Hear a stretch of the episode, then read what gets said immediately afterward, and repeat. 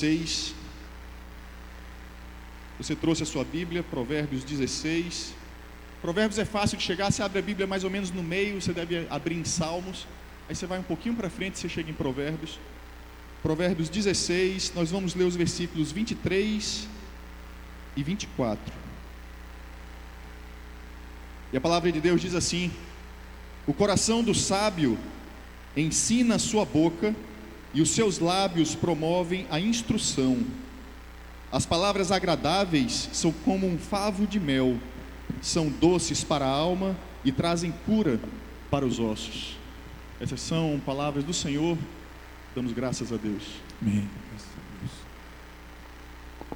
Gente, eu quero ter é, o privilégio de apresentar a vocês, para aqueles que não conhecem, nosso irmão William Douglas, está nos visitando nesse final de semana. Estava no Summit, foi o preletor presencial do Summit. E o William tem uma caminhada já conosco desde o ano passado, no Summit também, e através da rede Inspire. E a gente tinha uma dívida, quer dizer, ele tinha uma dívida né, de uma cobrança minha que era que ele pudesse pregar aqui, estar conosco no culto. Ele aproveitou a vinda ao Summit e está conosco aqui hoje.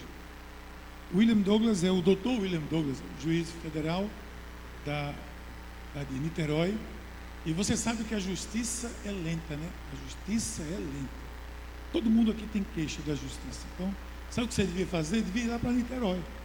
Porque lá em Niterói, a quarta vara de justiça não é lenta. Ela tem todos os processos em dias. Imagine que uma, uma vara de justiça ter todos os processos em dia. Essa é a vara do Dr. William Douglas. Mas você vai perguntar por que está acontecendo? Porque além dele ser um cristão, ele vem estudando e colocando em prática algo que ele escreveu sobre, que são as 26, 25 leis bíblicas do sucesso, já com quase 200 mil cópias vendidas no Brasil e traduzido em alguns idiomas. Princípios bíblicos para o sucesso. Às vezes tem dificuldade de falar de sucesso, muita gente corre disso, talvez com medo do fracasso, mas o sucesso todo mundo quer, né?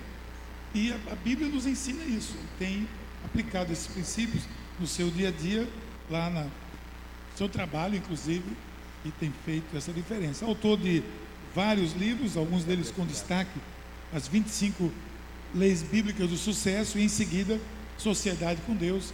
Esse livro aqui você pode adquirir, todos eles, mas esse aqui tem um público, é, para qualquer público, ele fez a continuidade mais para um público cristão, confessional, que é também princípios para o sucesso de acordo com a palavra de Deus, Sabedoria para Vencer, um livro recentemente publicado agora pela Pórtico, e o último lançamento é um livro sobre a história de uma carta, um homem que escreveu uma carta de dentro daquele submarino russo que eh, afundou e todos morreram juntos. E a última carta do tenente é um, um livro que você vai pegar e não vai conseguir parar de ler até que termine rapidamente. Livro breve, mas que abençoa muito. Esses livros vão estar aqui disponíveis após o culto. Se você quiser adquirir, também ter uma, uma assinatura, uma lembrança do nosso irmão William Douglas, ele vai poder estar conosco. Por favor. William, Deus abençoe. Então, se você estender sua mão na direção do nosso querido pastor. Pai querido, obrigado pela vida do teu servo por esta manhã, por estarmos aqui juntos ministrando aquilo que tu tens colocado em nossos corações. Que tu possa abençoar esse momento, ungir os seus lábios em nome de Jesus. Amém. Bom dia, bom dia, bom dia. Obrigado, bispo.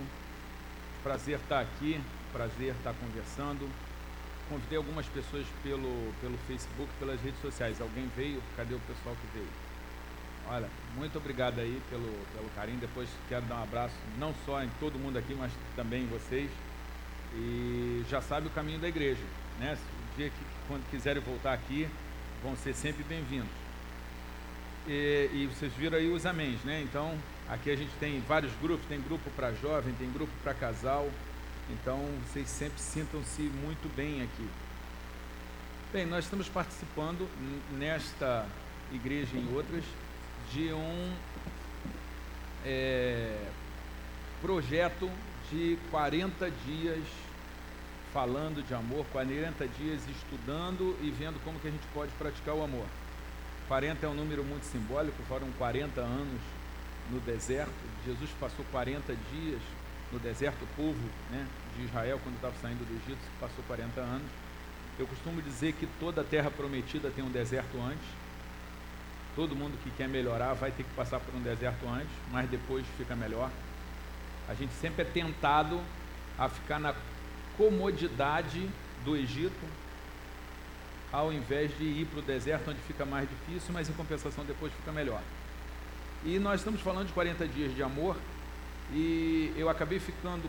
É, a minha carreira é uma carreira é, secular, eu sou juiz, sou professor universitário, sou escritor, palestrante, é, e acabei ficando conhecido no, no mundo evangélico e, e, e também em outros lugares muito recentemente por causa desse livro, As 25 Leis Bíblicas de Sucesso, que foi um livro que eu procurei explicar a Bíblia para quem não é de igreja, falando de um assunto que quem não é de igreja se interessa muito, que é a vida profissional, que é sucesso. Obviamente também serve para quem é cristão. E então meu trabalho do dia a dia é juiz, eu sou premiado por, por produtividade como juiz. Agora, em defesa, em defesa da justiça, eu quero dizer que a justiça de Deus também é lenta. Só que no caso da justiça humana é ruim que seja lenta, porque isso facilita a vida dos corruptos, dos malandros, dos desonestos. Então devia ser mais rápida. Eu trabalho por isso, eu e a minha equipe, e a gente tem tido bons resultados. Mas o fato da justiça de Deus ser lenta é ótimo para a gente, porque dá tempo da gente se consertar. Dá tempo da gente pedir perdão a Deus e da gente se emendar e da gente crescer. Você vê que Deus é, raramente sai batendo no, no, primeiro crime. Você vê que o, o faraó teve dez oportunidades.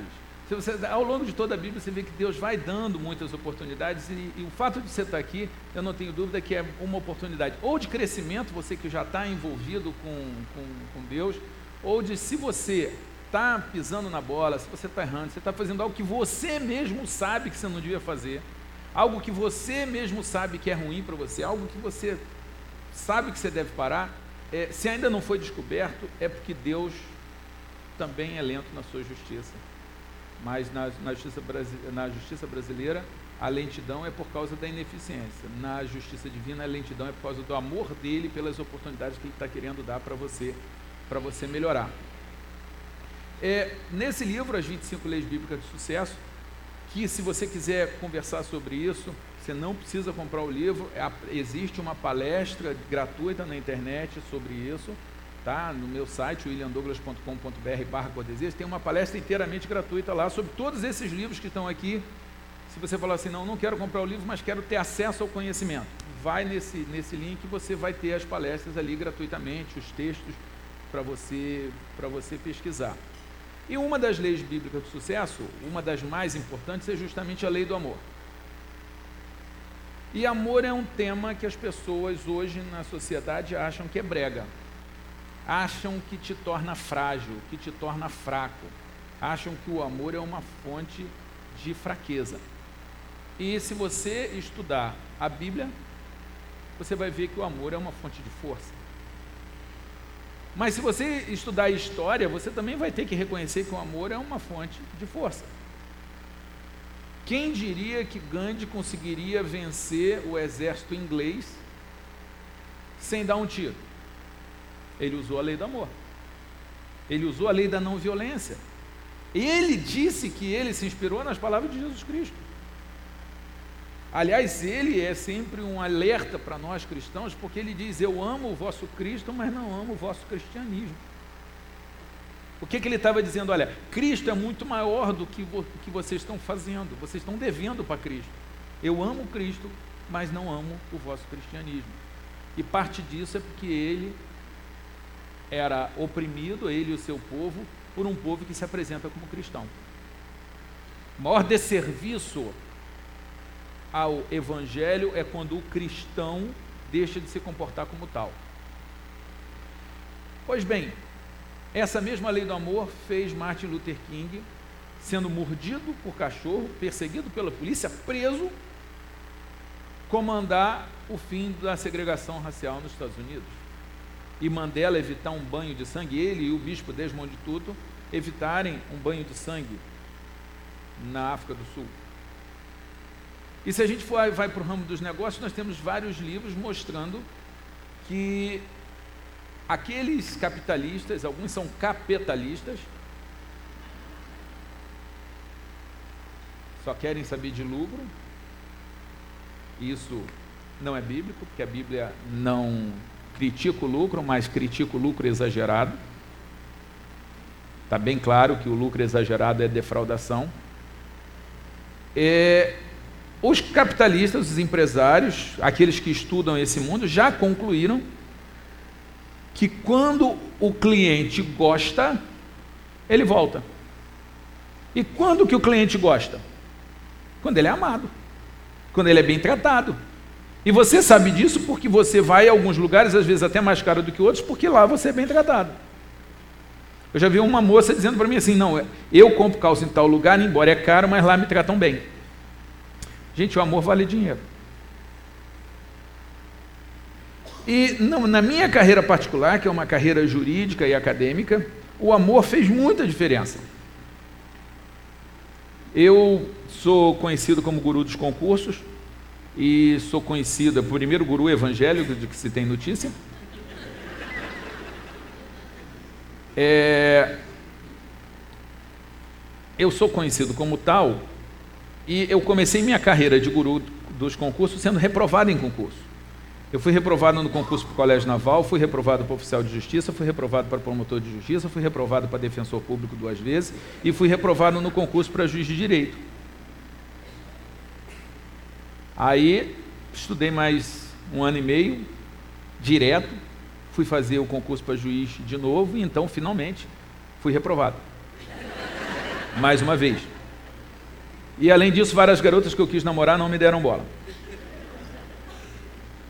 Nessa época de profunda frustração, de vergonha, eu procurei aqueles que já tinham sido aprovados, procurei os primeiros colocados, que obviamente seriam os mais capacitados a me ensinar a passar, a, a, a me livrar daquele sofrimento. E eu fui muito bem recebido, com muita solidariedade. Um disse: vai estudar. Outro, se vira. Outro, isso é problema seu.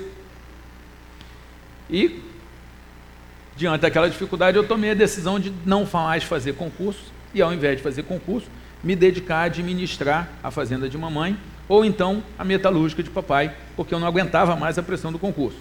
Esse plano teria dado certo se mamãe tivesse uma fazenda. Ou se eventualmente papai tivesse uma metalúrgica. Nunca consegui perdoar isso no papai. Ele não, não a tinha.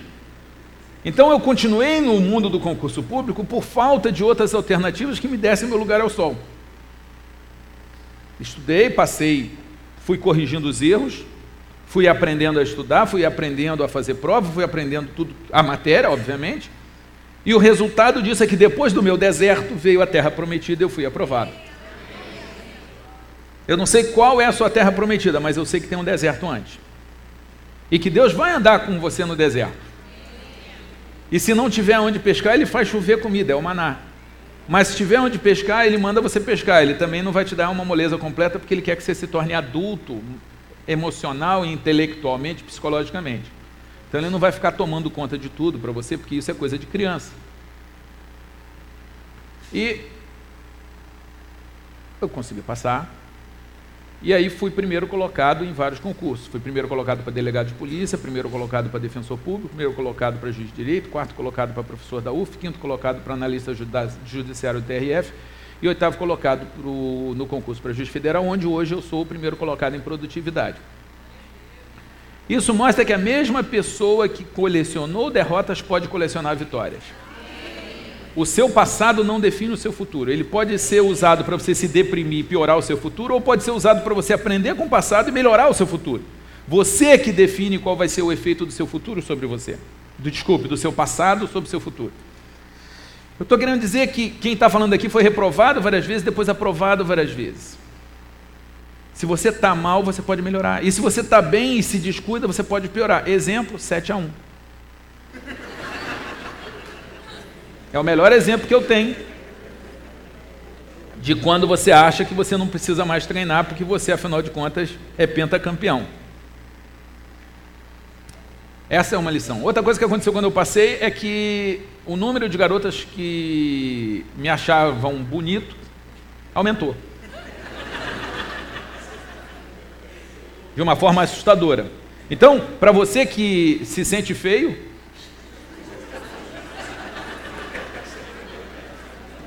ou talvez não, talvez seu problema seja realmente grave, você é feio, não é um problema de opinião, é a dura realidade eu quero dizer para você buscar o sucesso, o crescimento, porque você vai ficar mais bonito. Isso vai ser bom. Esse é o meu assunto do dia a dia, é assunto profissional. É, lá fora é um dos assuntos mais urgentes. Aqui é urgente, mas não é o mais importante. O mais importante quando você entra dentro de uma igreja é eu dizer o seguinte: olha, você é pecador, você precisa de Jesus, você por si só não chega ao céu, por melhor que você seja. E Deus providenciou em Jesus a salvação do seu pecado. Se você aceitar Jesus e falar, Jesus, me leva para o céu, isso é o suficiente. Isso é o assunto mais urgente. Mas depois que a gente chega no hospital e curam a emergência, vão olhar o resto. E aí o resto faz parte da sua vida cristã. E aí o amor ajuda nisso. E quando eu falo de amor, eu quero dizer que ao passar, além de eu ter ficado mais bonito, ter dinheiro para pagar as minhas contas, de parar de ir à pizzaria, que era o restaurante mais barato que cabia na minha mesada, e, e, e lá tinha que comer a pizza de mussarela, porque eu não tinha orçamento para comer a portuguesa, que é a minha predileta. Você vê como a situação era grave. É, a vida melhorou muito, e uma das coisas que aconteceu é que eu tive meus 15 minutos de fama porque eu fui primeiro colocado, apareci no jornal, apareci na lista de aprovados. A Bíblia diz em Provérbios 22, 29 que aquele que é hábil, que é perito no que faz, será colocado entre os reis, no topo. Isso aconteceu comigo. A minha área é concurso, eu fiquei perito nisso, fui colocado no topo, não fiquei entre os de posição inferior. Ou seja, mais uma vez a Bíblia comprovou que ela é atualíssima e que ela traz respostas para as coisas que a gente precisa. Não só a salvação, mas também as coisas do dia a dia, casamento relacionamento, negócio, concurso. Pois bem, eu comecei a ser procurado por um monte de gente que queria passar em concurso. E como eu tinha sido o primeiro colocado, estavam fazendo aquilo que eu tinha feito. Só que a Bíblia fala o seguinte: Bem-aventurado aquele que não anda segundo o conselho dos ímpios do mundo, mas antes tem o seu prazer na lei do Senhor, e nela medita de dia e de noite, e pratica. Josué diz isso, fala para pratica tudo que nela está escrito não se devia para a direita e nem para a esquerda, porque essa pessoa vai prosperar, essa pessoa vai crescer. Para ser salvo, basta aceitar Jesus. Agora, para você prosperar como cristão, você precisa seguir a palavra, ler a palavra. E, e mais, isso que a Bíblia propõe, lá fora está sendo procurado. Quem aqui não gostaria de ter um marido, uma esposa, um funcionário ou um patrão que segue os dez mandamentos? Que os dez mandamentos só é chato quando a gente tem que seguir. Quando é alguém que segue os dez mandamentos que vai se relacionar conosco, a gente acha ótimo. Alguém que não furte, alguém que administra o tempo, alguém que não cobiça o que é do outro, que, é pro, que vive o que é dele, alguém que tenha valores, alguém que não coloque o dinheiro como, como riqueza, alguém que trate bem pai e mãe, independente deles merecerem. Pô, que pessoa fantástica. Na verdade, os dez mandamentos são Deus falando, seja uma pessoa fantástica. E muita gente acha que é só uma lista de proibições. Pois bem, o pessoal começa a me procurar e eu poderia seguir o conselho dos ímpios, seguir aquilo que me ensinaram, mas eu tinha sido criado na escola bíblica dominical, eu tinha sido criado, eu era obrigado a ler a Bíblia todo dia. Lá em casa não tinha liberdade religiosa. E por causa disso eu aprendi conceitos bíblicos, e um deles é aquele que sabe fazer o bem e não faz, comete pecado. Pecado não é só fazer coisa feia, pecado é podendo fazer coisa bonita não fazer. Omissão é pecado. O direito também fala que a omissão pode ser crime, mas na Bíblia a omissão do bem é pecado. E Jesus fala para tratar o outro como eu gostaria de ser tratado. Então, eu fiz exatamente aquilo que eu queria que tivessem feito comigo e não fizeram. Eu comecei a ensinar. E de tanto ensinar, começou a dar fila na quarta vara federal de Niterói, não no balcão por causa dos processos, mas no gabinete, porque eu parava para ouvir as pessoas e atender as pessoas. E era tanta gente que eu cheguei à conclusão de que não estava dando para trabalhar e eu busquei uma solução, porque tudo tem solução, é só você parar para pensar. E eu falei, eu vou escrever um livro, eu vou colocar tudo que eu sei sobre como passar em concurso no livro, e aí quem quiser passar em concurso, lê o livro e pronto, eu ajudo as pessoas sem deixar, aí administro o meu tempo. Escrevi, deu 700 páginas, fiquei muito orgulhoso, tudo que eu sabia sobre como passar. Levei para cinco editoras e todas cinco me rejeitaram. Disseram que era grosso demais, que não vendia, que não era matéria do programa. Os motivos mudaram, mas fui rejeitado por todos, mas tudo bem, eu tenho prática em ser rejeitado. Eu sou bom nisso. Já não dói. Eu já sei que o não é apenas um sim à espera de ser conquistado. E aí o que, que eu fiz? Segui um outro conselho bíblico que é examinar as coisas, perguntar. Jesus perguntou o que estão dizendo de mim. Jesus não tinha problema de autoestima. Mas ele seguia uma lei do sucesso, que é a lei do feedback. O que, que as pessoas estão pensando? Quando você pergunta para sua mulher ou para seu filho o que, que eu posso fazer para ser um marido ou um pai melhor, você está fazendo isso. O que, que eu fiz? Eu copiei, eu fiz 20 xerox do livro, encadernei, dei para 20 pessoas, todo mundo adorou o livro. Aí eu cheguei à conclusão de que o problema não era o livro, o problema eram as editoras que estavam presas a um paradigma, não estavam acreditando numa ideia nova. Beleza, e aí a Bíblia, olha de novo a Bíblia aparecendo. A Bíblia diz com toda clareza que o valente é que conquista as riquezas, que a pessoa que se arrisca é que vai longe. A Bíblia diz que aquele que corta lenha se arrisca, e aquele que quebra pedras se fere. Mas a Bíblia também diz que Deus gosta de churrasco. No Velho Testamento todo há descrições de vários churrascos. E para você fazer um bom churrasco, você precisa de pedra empilhada e precisa de madeira cortada. E tem gente que fala: Eu não quero me ferir, eu não quero me arriscar, eu não quero ouvir não, e eu não vou fazer nada. E tem gente que fala: Ok, eu vou me ferir, eu vou me machucar, eu vou passar pelo deserto, mas eu quero fazer coisas legais. E são essas pessoas que conquistam. E eu vim aqui para dizer que você pode mudar a sua história, você pode melhorar a sua história, aquele sonho que foi perdido pode ser retomado, e tudo isso vai acontecer a hora que você introjetar esses conceitos, que são conceitos bíblicos, são leis. O interessante da lei é que você pode desconhecer ou discordar e ela continua sendo aplicada. A lei humana, com um bom advogado, às vezes você se livra, mas não as leis da natureza. Você pode discordar da lei da gravidade, sobe num prédio e fala: Eu não concordo com a lei da gravidade, e pula. E você vai se machucar lá embaixo. As leis que estão nesse livro, você pode não concordar, você pode não acreditar, você pode dizer que é historinha, mas elas vão continuar se aplicando, assim como a da gravidade. E o que, que eu fiz? Eu quero ajudar pessoas, eu já testei, a coisa é boa, ninguém quer fazer. Quer saber? Eu vou criar minha editora, eu vou apresentar meu livro para mim, aí eu publico meu livro. Foi o que eu fiz, criei minha editora, apresentei meu livro para mim, fiquei na dúvida. Mas acabei publicando meu livro. Esse livro é o livro que não ia vender. Já vendeu 200 mil exemplares. Foi feito com base em princípios bíblicos.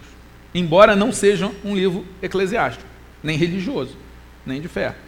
Mas foi feito por causa da prática de princípios bíblicos já me levou duas vezes ao Jô, três vezes ao Fantástico, a todos os estados do país, ao exterior. Eu moro, virei o guru dos concursos, eu moro num apartamento de frente para a praia lá em Niterói, que eu comprei com dinheiro que eu ganhei com esse livro. Talvez você diga, William, então você mora em cima desse livro? Não, eu moro em cima desse livro aqui. Esse é o livro que eu moro. E esse e esse é o livro aonde você pode construir a sua casa o seu casamento, a sua empresa, a sua história. E Jesus diz claramente que quem ouve, e vocês estão ouvindo as palavras dele e põe em prática, está construindo a sua casa, mas sobre a rocha. Não se preocupem. É... Não, porque vocês ficaram preocupados com a serra elétrica. Jason não existe.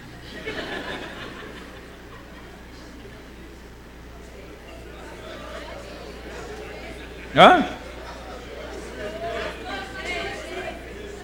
Hum? Não, não, eu estou falando da serra elétrica, não da Bíblia. E aquele Jason da Serra Elétrica não existe. Muito bem. Esse livro, na verdade, até hoje só me deu uma tristeza. Tem gente que diz que quer passar em concurso e que fala que o livro é grosso. Não é o livro que é grosso, você que não está com disposição suficiente. Você que acha que quer, você não quer. Mas eu sou cristão, eu tenho que ajudar o próximo. Eu fiz o resumo. Você vê que a gente tem que se esforçar para ajudar o próximo. E mais, se o sujeito lê o resumo, já está bom, já vai melhorar. Agora, esse é o livro para quem quer passar em concurso. E, e, tem palestra gratuita sobre ele no mesmo link que eu passei para vocês. Agora, o que me assusta é gente que diz que esse livro é inspirado pelo Espírito Santo e ainda não leu o livro todo. Graças a Deus, estamos com uma campanha aqui, nessa igreja, para leitura. Você está seguindo o projeto? Porque senão está na hora de chegar e recuperar o tempo perdido. A Bíblia diz que nós somos a carta de Cristo. Nós somos embaixadores dele. Muita gente não vai ler a Bíblia senão a Bíblia que é representada pelo seu comportamento. Muita gente chega e fala: William, você é juiz, mas você é humilde. É estranho isso. William, por que, que você para para fazer lá a operação lá Valadares, lá para governador Valadares? Por que, que você parou de, de curtir a sua vida para ir arrumar água para mandar e furar poço artesiano lá? Todas essas respostas eu digo, porque eu sou um cara ruim que está em processo de transformação. Eu sou um viciado em recuperação. Eu sou viciado em pecado, como todo mundo, eu erro, mas Deus está transformando a minha vida. Então, você vai mostrando a Bíblia na medida do seu comportamento. E o que eu quero dizer para você é isso: a lei do amor funciona. O amor funciona. E hoje a gente quer ver o amor de um ponto de vista específico, que é o amor nas palavras. E quando a gente fala em amor nas palavras, eu quero dizer que as palavras têm poder. A palavra é poderosa. Tiago capítulo 3, ele diz, você não precisa procurar, porque eu vou ler vários textos, então só me acompanha daí. Depois eu deixo todos os textos anotados para você que gosta de ter os textos anotados. Tiago capítulo 3, ele diz: se alguém não tropeça no falar, é uma pessoa perfeita, capaz de refrear o corpo. Se pomos freio na boca dos cavalos, nós controlamos o cavalo todo. Olhe como são os navios, tão grandes, levados pelo vento, mas um pequeno leme os dirige. Assim também a língua é um pequeno órgão e se gaba de grandes coisas. Uma pequena fagulha incendeia toda a floresta. A língua é fogo. A língua, a palavra, o uso da palavra incendeiam. E há incêndios criminosos que destroem patrimônio, mas há também incêndios maravilhosos que são o que movem o mundo. O motor a vapor nada é senão um incêndio bem controlado. A chama é um incêndio bem controlado. A vela é um incêndio bem controlado. Então o que eu quero dizer é que você tem o poder da palavra e esse poder da palavra pode ser usado para bem ou para mal. A palavra é tão poderosa que mesmo Deus, quando quis criar o mundo, fez uso da palavra. Ele disse: haja luz. Foi o primeiro discurso, a primeira palestra, a primeira demonstração do poder da palavra: haja luz. Jesus Cristo é o Verbo o Verbo que se fez carne, a palavra. O Espírito Santo intercede por nós com gemidos inexprimíveis. Nós não alcançamos o que são, nós não sabemos o que significam, mas a palavra está lá, o som está lá. O que eu quero dizer é que a palavra é muito poderosa. Eu quero ler para vocês alguns textos, eu vou ser rápido, mas eu quero ler Provérbios 12, 18. Provérbios 12, 18 diz o seguinte: há alguém há cuja tagarelice é como pontas de espada, mas a língua dos sábios é medicina. Você tem doença e cura na ponta da sua língua. Mas esse é só um texto, existe um outro texto que também fala sobre, sobre isso. Provérbios 12, 25 diz o seguinte: A ansiedade no coração do homem o abate, mas uma boa palavra o alegra. Eu vivo recebendo é, é, e-mails e depoimentos de pessoas que diziam: Eu já tinha desistido, mas a Sua palavra me fez voltar. Eu, eu não acreditava em mim, mas a Sua palavra me fez acreditar. Eu tive contato agora com um, um, um homem que passou no, no, no concurso para o Senado, um excelente cargo. E ele disse o seguinte: Eu estava desistindo, mas eu assisti uma palestra sua em tal lugar e por isso eu acreditei que eu podia continuar. O que eu quero dizer é que a sua palavra, quando você fala para alguém, ela tem o poder de destruir ou não. Você pode exercer amor ou ódio com as palavras, mas tem mais. Eu vou ler para você um, um outro texto. Só um segundo. Efésios 4,15. Mas, seguindo a verdade em amor, cresçamos em tudo naquele que é a cabeça. Tem muita gente que diz que quem fala a verdade não merece castigo. Mas, segundo a Bíblia, se você fala a verdade sem amor, você merece castigo. Você está errado. A verdade não pode ser exercida com crueldade. Mas tem mais, a gente tem vários textos aqui fantásticos. Tiago 3, de 13 a 18, é a continuação daquele primeiro texto que eu disse para você, diz o seguinte: Quem entre vós é sábio e inteligente, mostre em mansidão de sabedoria, mediante condigno proceder às suas obras. Alguém que acha que é sábio e é grosseiro, e é deselegante, e não é gentil, não é cortês, desculpe. Acha que é sábio, mas não é. Mas ainda, ainda tem mais. Vamos lá. Todos esses textos você pode pegar depois, pode ler, pode estudar, pode se aprofundar. Eu só quero incentivar você nisso. É 1 Coríntios 13, 1. Ainda que eu fale a língua dos homens e dos anjos, se não tiver amor, serei como bronze que soa ou como, como símbolo que retine. Ainda que eu tenha o dom de profetizar e conheça todos os mistérios e toda a ciência, e ainda que eu tenha tamanha fé a ponto de transformar os montes, se eu não tiver os o amor, eu não vou ser nada. Eu estou querendo dizer que você pode ser inteligente, ter doutorado, mestrado, pode ser rico, pode ser poderoso, mas se você não coloca amor nas suas palavras, você é um barulho. Isso é muito forte. Vamos mais, 2 Coríntios 5,2 diz o seguinte: E por isso, neste tabernáculo, Gememos, aspiramos por ser revestidos na nossa habitação celestial. Se todavia formos encontrados vestidos não duplo, na verdade, os que estamos neste tabernáculo gememos angustiados, não por querermos ser despidos, mas revertidos, para que o mortal seja absorvido pela. Gente, tem algum erro aqui. Vocês podem fingir que eu não leio esse texto? Ok, obrigado. 1 Pedro 3,15. Antes, santificai a Cristo como Senhor em vosso coração, estando preparados para responder a todo aquele que vos pedir a razão da esperança que é em vós, fazendo-o, todavia, com mansidão e temor. O que, que a Bíblia fala? Esteja preparado para usar a palavra, mas usar a palavra como? Mansidão e temor. Mais uma vez você vê que a palavra tem poder, mas a palavra moldada e temperada pela palavra é uma palavra sábia, com a sabedoria do alto, com mansidão e com temor. Eu desconfio muito das pessoas que, primeiro, são donas da verdade, porque a verdade não tem donos, deve ter servos. Mas, normalmente, os donos da verdade são muito grosseiros.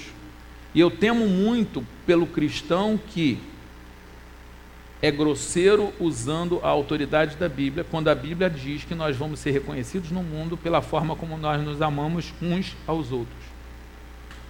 Então, que isso sirva como um incentivo. Assim como eu falei ontem, eu falo hoje: você não está aqui sendo julgado por mim. Todos os seus erros já estão perdoados na medida em que você pede Jesus que os perdoe. Eu estou aqui para que você se julgue, examine-se o homem a si mesmo e você diga assim: quem que eu quero ser? Eu quero ser a pessoa que usa a palavra para construir ou para destruir, para fazer a pessoa ficar melhor ou pior. Michael Phelps, quando ganhou a oitava medalha de ouro na Olimpíada, o feito inédito, ninguém nunca tinha conseguido fazer isso. A primeira coisa que ele falou quando ele foi entrevistado foi: Minha professora disse que eu nunca daria em nada, que eu seria um fracassado. Eu estou aqui, eu consegui. Que coisa profundamente dolorosa foram as palavras daquela professora durante a vida dele. E ela, essa professora que usava a língua para queimar futuros, essa professora não destruiu Michael Phelps, mas certamente muita gente acreditou nela. A palavra é tão poderosa que ela cria um novo futuro. Um professor, uma mãe chegou no colégio e recebeu um bilhete: seu filho não pode estudar aqui porque ele é incapaz, ele é retardado. E ela refez o bilhete, levou para casa, falou: meu filho, está aqui o bilhete, leia. O bilhete, refeito pela mãe, dizia: seu filho é inteligente demais para essa escola, não podemos tê-lo aqui, eduque-o sozinho.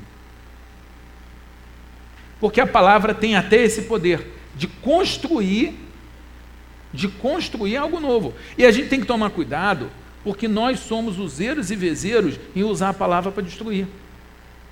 O primeiro ano da criança, tudo que os pais é, aborrecem a criança é querendo que ela fale e que ela ande. E do final do primeiro ano em diante, ou de quando ela faz isso em diante, tudo que eles querem é que ele fique quieto e de boca fechada. Você tem 19 anos com a coisa errada e um ano com a coisa certa. E o problema é quando você faz isso, quantas pessoas aqui já se ofenderam?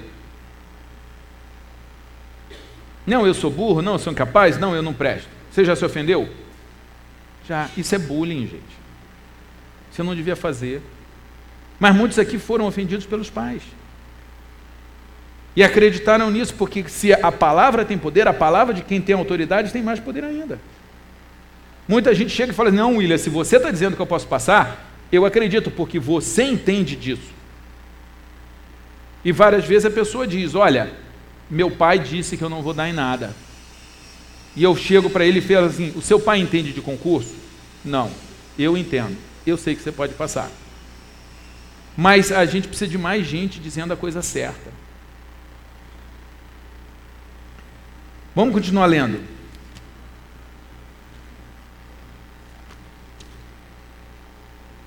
Mateus 15, 11. Não é o que entra pela boca que contamina o homem, mas o que sai da boca que contamina o homem. Olha que lindo, gente.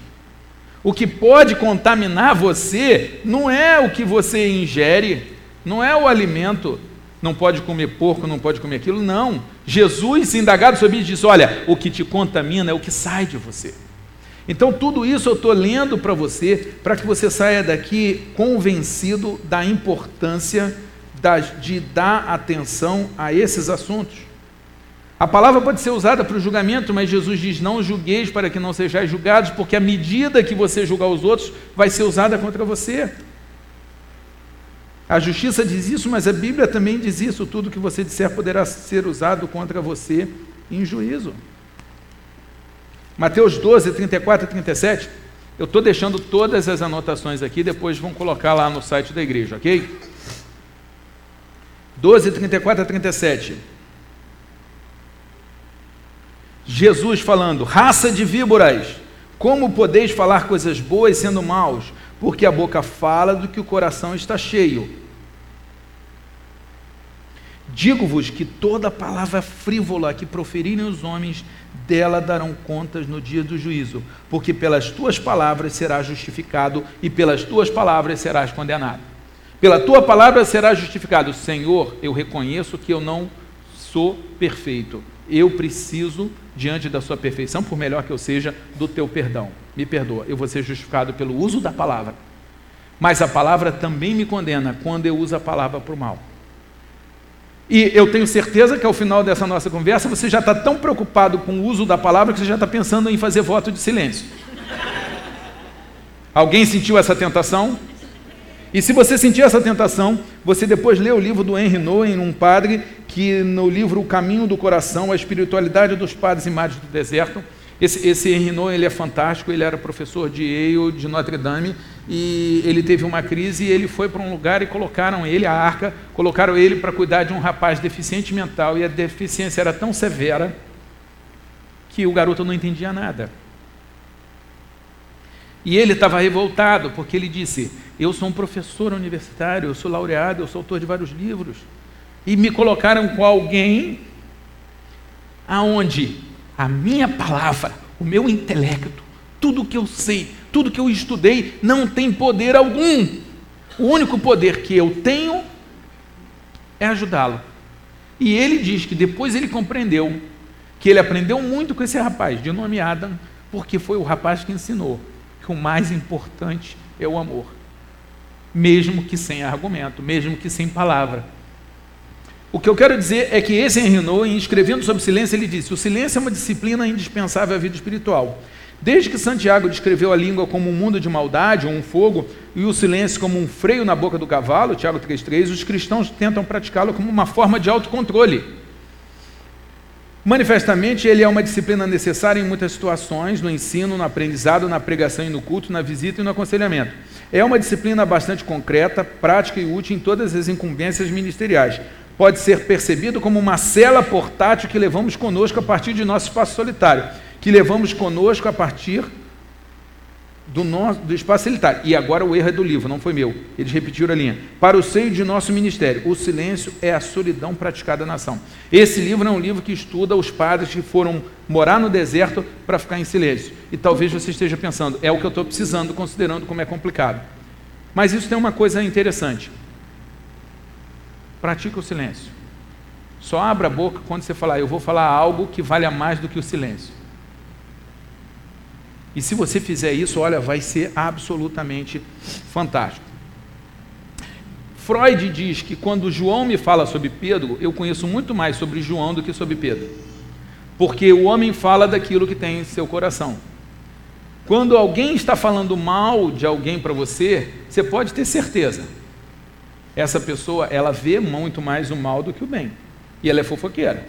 E ela vai falar mal de você para os outros. E ela está revelando muito mais a natureza dela do que a natureza do, de quem ela está falando.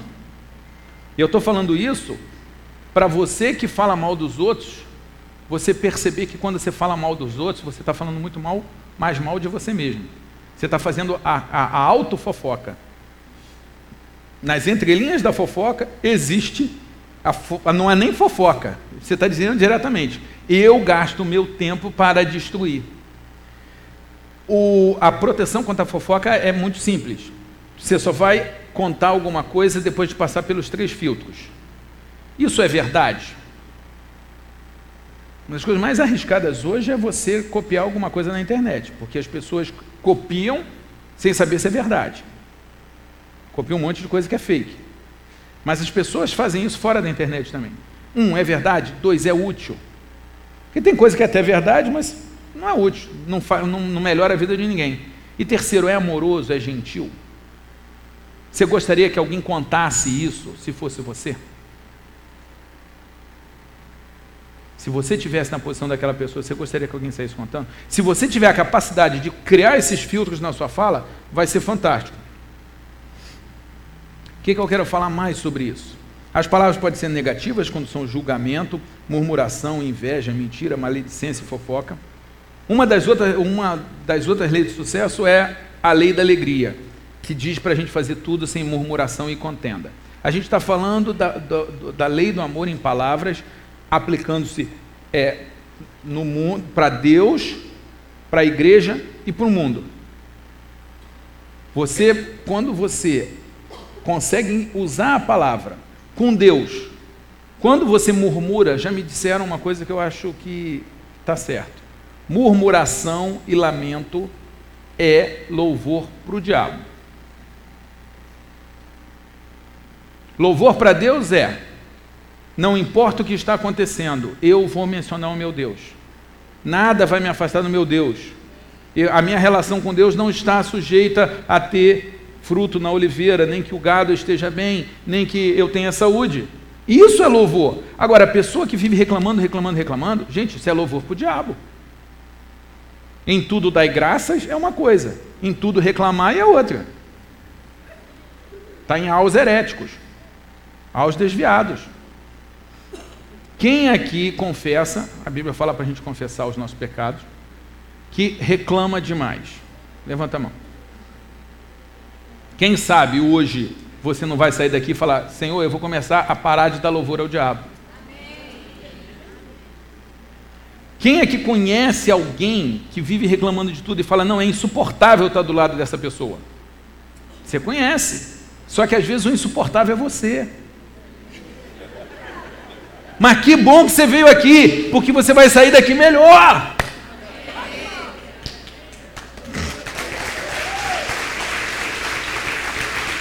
A Bíblia pode trazer também o elogio, a validação, o ensino, a demonstração, a exortação.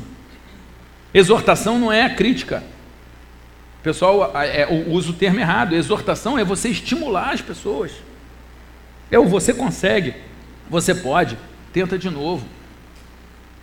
Isso, gente, faz muita diferença. Você sabe a diferença que é.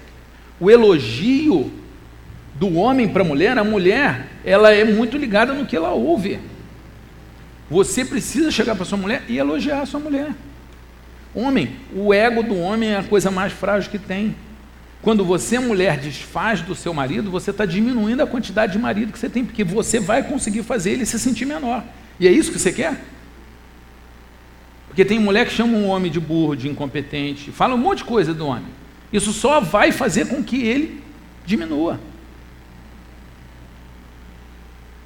Teve uma mulher que estava reclamando do marido com, com o pastor na, na, na, sessão de aconselhamento, e o pastor sempre ia com a esposa na sessão de aconselhamento, é um, é um, alguns pastores fazem isso, é uma providência interessante.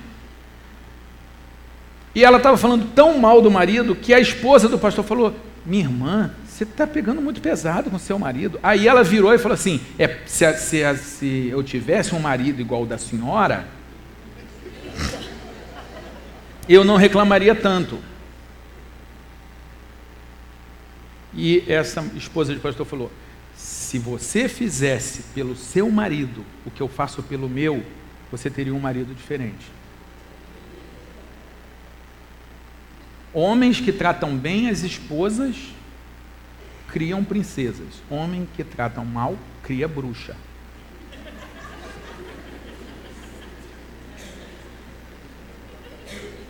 Gente, tem que tomar muito cuidado com a forma como você trata a sua mulher, porque ela acredita no que você fala.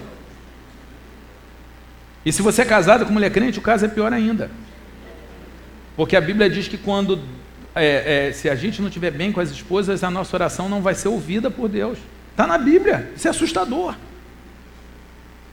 Eu cheguei à conclusão de que quando você é casado com mulher crente, Deus não é pai, Deus é sogro.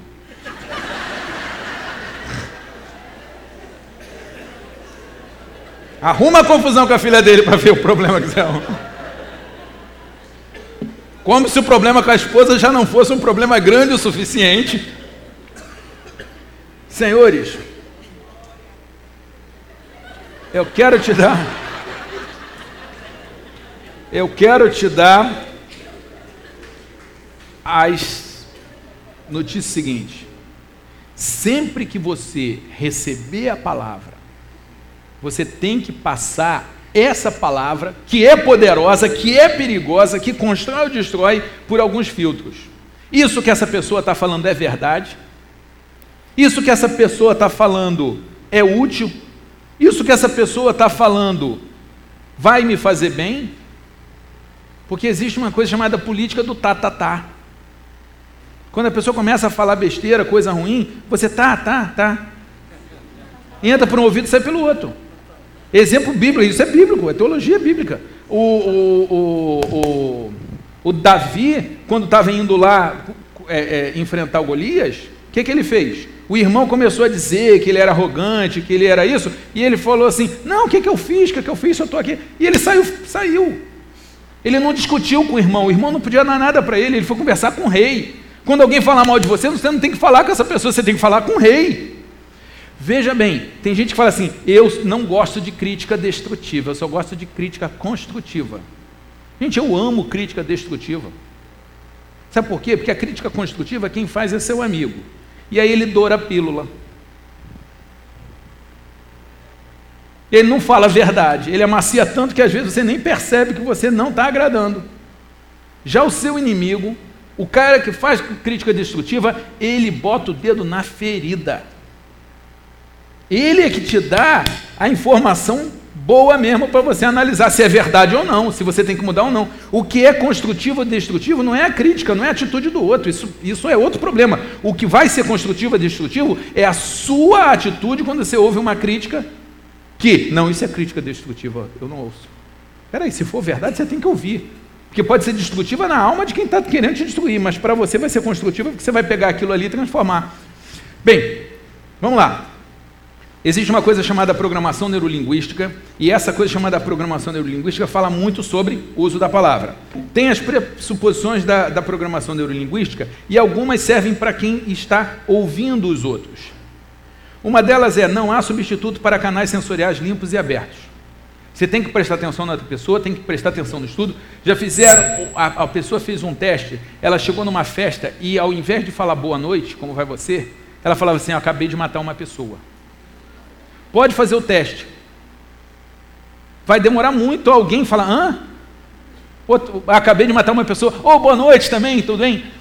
Porque as pessoas não ouvem mais a outra. Todo mundo quer ser ouvido, mas ninguém quer ouvir. Eu estou falando uma realidade para você, sim ou não? Gente, quando a gente fala de amor em palavras, amor em palavras não é só a palavra que você profere. Amor em palavras é a palavra que você ouve. Captaram isso? Eu descobri isso uma vez que eu saí com uma menina, queria namorar com ela, consegui chegar na casa dela e ela começou a conversar comigo.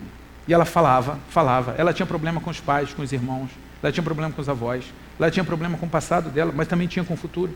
E ela não estava satisfeita com o presente. E ela estava me contando tudo isso. E ela falava, falava, falava, essa mulher não respirava.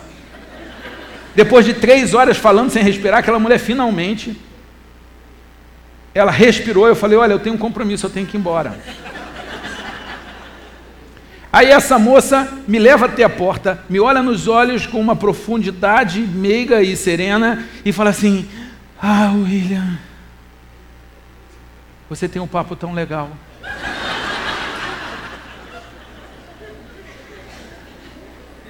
Naquele momento, tudo que eu queria fazer é sair. Mas eu falei, eu, eu acho que a sabedoria passou por aqui, eu vou pegar. A próxima vez que eu sair com uma outra garota, eu não saí mais com aquela. A próxima vez que eu sair com outra garota, eu deixei ela falar.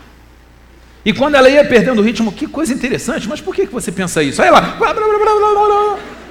No final desse outro, desse outro encontro, onde eu também nada falara, a mulher olha nos meus olhos e fala: Ah, William, você tem um papo tão legal. E desde então, senhores, eu sou um homem de papo legal. E eu já descobri que isso serve para fechar negócio. Para ajudar alguém quando você não tem nada o que falar para alguém, se você parar e ouvir e der um abraço, olha, já ajuda muito. Você quer ser alguém que exerce o amor em palavras? Ouça as palavras que os outros têm para dizer. Presta atenção, porque não há substituto para canais sensoriais limpos e abertos. Mas tem mais. Uh, um, seis. O valor positivo de uma pessoa é mantido constante sempre que o valor e adequação do seu comportamento for questionado por terceiro. O seu valor continua constante apesar de alguém dizer que você não presta. Se você presta, não é alguém dizer que você não presta que muda, assim como o contrário também não. Então, quando você ouvir o mal, você fala: se isso é verdade, se for verdade, corrija, aproveita. Se não for, não se diminua. Mas, todo comportamento tem uma intenção positiva. Quando o seu filho ou o seu cônjuge está atacando você e está ofendendo você, há uma intenção positiva ali. Ele quer atenção. Se você conseguir dar atenção antes, você corrige o problema e nem houve a ofensa. Vocês estão entendendo? Todo o comportamento tem uma intenção positiva. Por mais baratinado que seja, tem intenção positiva. Mas eu quero, quando você for falar, eu quero que você ouça o seguinte: resistência é um comentário sobre a inflexibilidade do comunicador. Se você não está conseguindo o resultado que você quer, a culpa é sua. Quando o aluno não aprende, a culpa é do professor. Ah, essa turma é péssima. Não, você é péssimo. O significado de sua comunicação é a resposta que você obtém, independente da sua intenção. Se você não aprender a falar com os outros, você vai ser uma pessoa que não vai ter sucesso. E a Bíblia fala o tempo todo sobre oratória, sobre como falar. Mas vamos lá. Provérbios 21, 23. Quem é cuidadoso no que fala evita muito sofrimento. Quem é cuidadoso no que fala evita muito sofrimento. Para o outro e para você. Vocês conhecem aquela pessoa que no meio da discussão sempre quer falar a última coisa? A última frase tem que ser dela, senão ela não ganhou a discussão? Você conhece essa pessoa? É você? Quer fazer uma coisa? Começa a sacrificar ao Senhor. Você fala, Senhor, eu vou entregar no teu altar a última frase. Se você entregar para o Senhor a última frase, meu amor, você, você, você, você já concordou comigo, eu não preciso nem concluir. Entrega para o Senhor a última fra frase. É melhor ser feliz do que estar certo. É melhor ser feliz do que estar certo. Ouça mais e fale menos. Mas veja, tudo isso que eu estou falando aqui é para incentivar você a pegar todos esses versículos, fazer um estudo, pegar livro de oratória, livro de comunicação, tem vários. Se você assistiu os vídeos do Darrell com a Márcia, como que eles falam sobre comunicação, sobre oratória? Se você, ou você fala, ou você fala. Se, se você não falar, alguém vai falar por você. Ou você consegue transmitir a sua mensagem, ou então você não vai ser compreendido. Ou você consegue aprender a ouvir os outros, ou você não vai saber o que eles precisam. A fala tem poder e você precisa exercer esse poder de uma forma positiva. Isso, eu poderia falar tudo isso numa faculdade. Tirando a parte de agradar a Deus, o resto é tudo funciona lá fora. Se você é um ser humano na sociedade, você precisa aprender a se comunicar e a ouvir e a usar as palavras como. Olha só a Bíblia dando aula de oratória. Provérbios 15, 1. A palavra branda desvia o furor, mas a palavra dura suscita ira. A palavra branda desvia o furor, a palavra dura suscita ira. Você tem o poder de controlar a reação do outro da forma como você fala. E isso é tão verdade que às vezes alguém diz bonito para você e você se ofende, e às vezes te chama de cachorro e você acha lindo.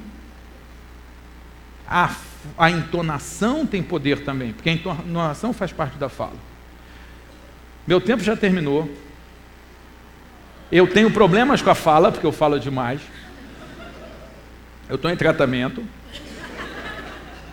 Porque afinal de contas, se eu conseguir controlar a minha língua de uma forma plena, eu vou conseguir controlar todo o corpo, toda a história. E o que eu quero deixar para você é: saia daqui com o propósito de ler mais a Bíblia e praticar no dia a dia. E saia daqui com o propósito de dizer assim: eu vou aprender a usar esse negócio tão poderoso que é o poder da palavra. E aí eu quero terminar lendo dois textos. 1 João 2,1 diz: Filhinhos meus, é, é, é, filhinhos meus, estas coisas vos escrevo para que não pequeis. Mas se alguém pecar, temos advogado junto ao Pai, Jesus Cristo, o justo. Advogado é o cara da palavra, é o homem do conhecimento. Se você, o seu filho, alguém que você gosta matasse alguém, você procuraria o melhor advogado do país para tentar tirá-lo da cadeia. Eu quero dizer que perante o tribunal de Deus você tem o melhor advogado do universo como seu advogado. E ele trabalha pela Defensoria Pública.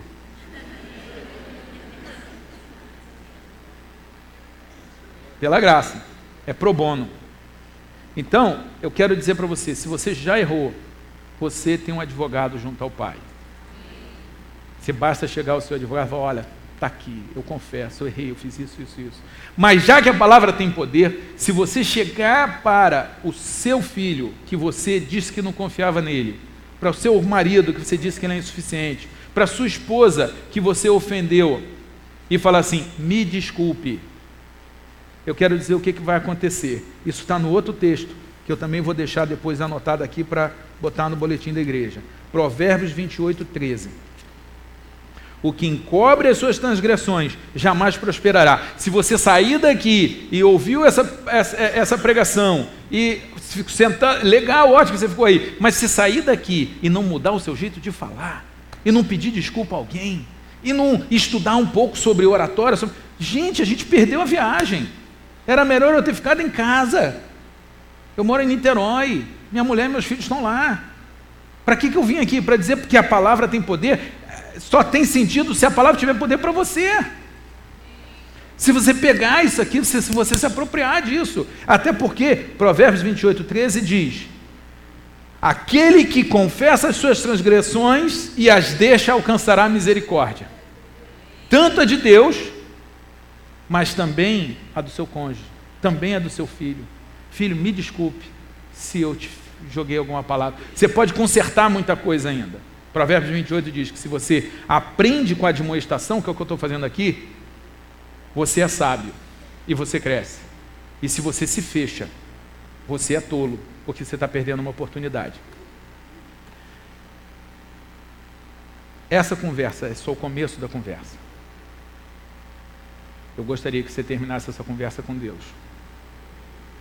E depois, com as pessoas com quem você usou o fogo errado, mas eu quero garantir a você que se você acender nas pessoas o fogo certo, elas vão se motivar, elas vão fazer o impossível, elas vão crescer e elas vão ser gratas a você. Eu sou um profissional da palavra. E o que eu mais vejo é gente destruída pela palavra errada e gente construída pela palavra certa. Se você ouviu a palavra errada, eu quero dizer que essa palavra é poderosa, mas nada é mais poderoso do que Jesus Cristo. Toda palavra de maldição, de desconfiança que você já ouviu até hoje pode ser quebrada em nome de Jesus. Então, quando você recebe o mal, ele morre. Mas você pode ser aquele que espalha a palavra boa a palavra do Evangelho, as boas novas do amor de Deus, mas também a do encorajamento, também a palavra correta. A palavra certa, na hora certa, é como pão para quem tem fome e água para quem tem sede. E a gente entende muito de pães, até porque nós estamos numa igreja que as iniciais é só botar o tio, que são pães. Alimentem os outros com a palavra. E a gente é o povo da água da vida. Ok? Vamos orar? Quem quiser ficar em pé, fica. Quem quiser ficar de joelho, fica. Quem quiser ficar sentado, fica. Você sinta à vontade. O que eu preciso é que você ore comigo. Senhor Deus, eu quero te entregar cada pessoa aqui, te pedir que tu abençoe e que cada um pode, possa ser, pelo teu Espírito, Senhor, confrontado para aceitar as palavras boas e crescer com elas, para, em nome de Jesus, Senhor, tirar qualquer mágoa pelas palavras erradas que já foram ouvidas e perdoar quem as falou. E principalmente que daqui saiam pessoas dispostas a usar a palavra da forma correta, a pedir perdão pelos erros cometidos e a começar um novo tempo, Senhor. Seja o nosso advogado, Senhor, e por favor, Senhor, nos faça, Senhor, superar o mau uso da língua. Em nome de Jesus, Senhor. Amém. Obrigado.